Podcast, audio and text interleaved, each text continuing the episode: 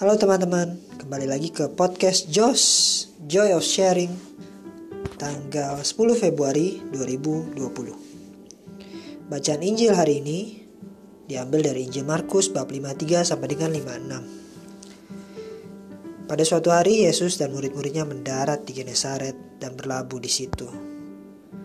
Ketika mereka keluar dari perahu, orang segera mengenal Yesus. Maka berlari-larilah mereka ke seluruh daerah itu dan mulai mengusung orang-orang sakit di atas tilamnya kepada Yesus. Di mana saja kabarnya ia berada, ke mana pun Yesus pergi, ke desa-desa, ke kota-kota, ataupun ke kampung-kampung, orang meletakkan orang-orang sakit di pasar-pasar dan memohon kepadanya supaya mereka diperkenankan menjamah jumbai jubahnya saja. Dan sungguh semua orang yang menjamahnya, menjamahnya menjadi sembuh. Demikianlah sabda Tuhan. Terpujilah Kristus.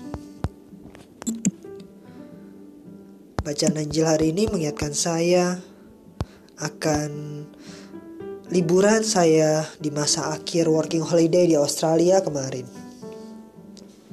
Satu bulan terakhir sebelum saya mengakhiri masa working holiday, saya meluangkan waktu untuk traveling ke seluruh ibu kota negara bagian di Australia. Dan saya punya ritual di masing-masing kota yang saya kunjungi tersebut, yaitu mengikuti misa harian di gereja-gereja Katolik yang ada di sekitar kota tersebut. Beruntung, Australia termasuk negara yang masih cukup kuat di dalam religius, khususnya gereja Katolik.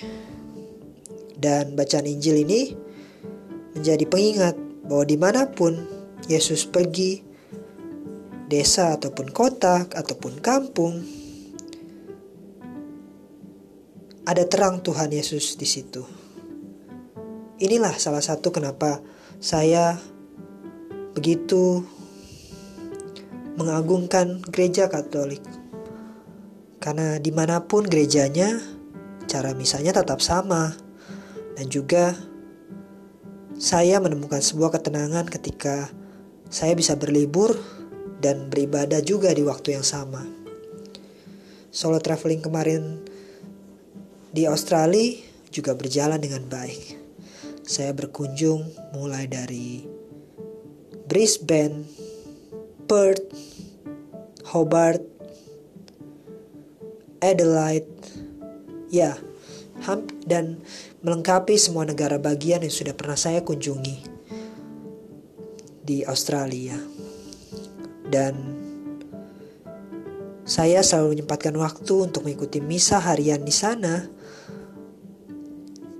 dengan preferensi pagi hari. Jika tidak mungkin kan ya misa sore hari. Saya googling, mencari gereja terdekat dan mencari jadwal misanya.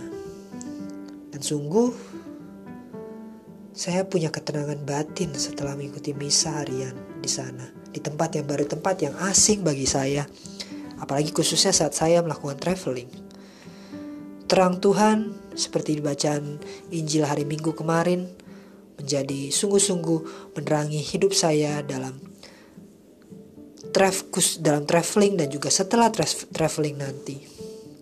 Dan secara tidak sadar, ini menjadi habit baru saya setiap kali saya traveling ke tempat baru, ke kota baru, saya berusaha untuk mencari gereja Katolik yang terdekat untuk mengikuti misa harian di sana ataupun sekedar berdoa di sana. Sungguh, terang Tuhan ada pun ada di mana-mana. Terlepas dari gereja itu megah atau tidak, Tuhan yang kita cari dalam gereja adalah kehadiran Tuhan itu sendiri. Nah, kalau kita sudah mendapatkan terang, lalu apa? Tentu, bagikan itu kepada sama. Inilah misi saya dalam podcast Joy of Sharing ini. Apa yang saya dapatkan secara cuma-cuma akan saya bagikan juga dengan cuma-cuma. Untuk orang muda Katolik, untuk orang untuk para pendengar sehingga sungguh berkat ini bisa menjadi berkat bagi kita semua. Marilah berdoa. Bapa dalam surga, terima kasih karena Engkau boleh sekali lagi mengetuk hati kami tentang arti terangmu dalam kehidupan kami. Kami mohon ampun jika sering kali kami ke gereja hanya demi ritual belaka Tuhan. Tapi sungguh mulai hari ini kami ingin belajar bahwa sungguh Engkau hadir dalam setiap gereja. Engkau menyertai kami dan Engkau membimbing kami dengan terangmu untuk menjadi pewarta kabar bahagia di mana pun dan kapan pun kami berada. Terangilah hati kami Tuhan sehingga sungguh kami siap dalam menjadi pewarta kasih-Mu.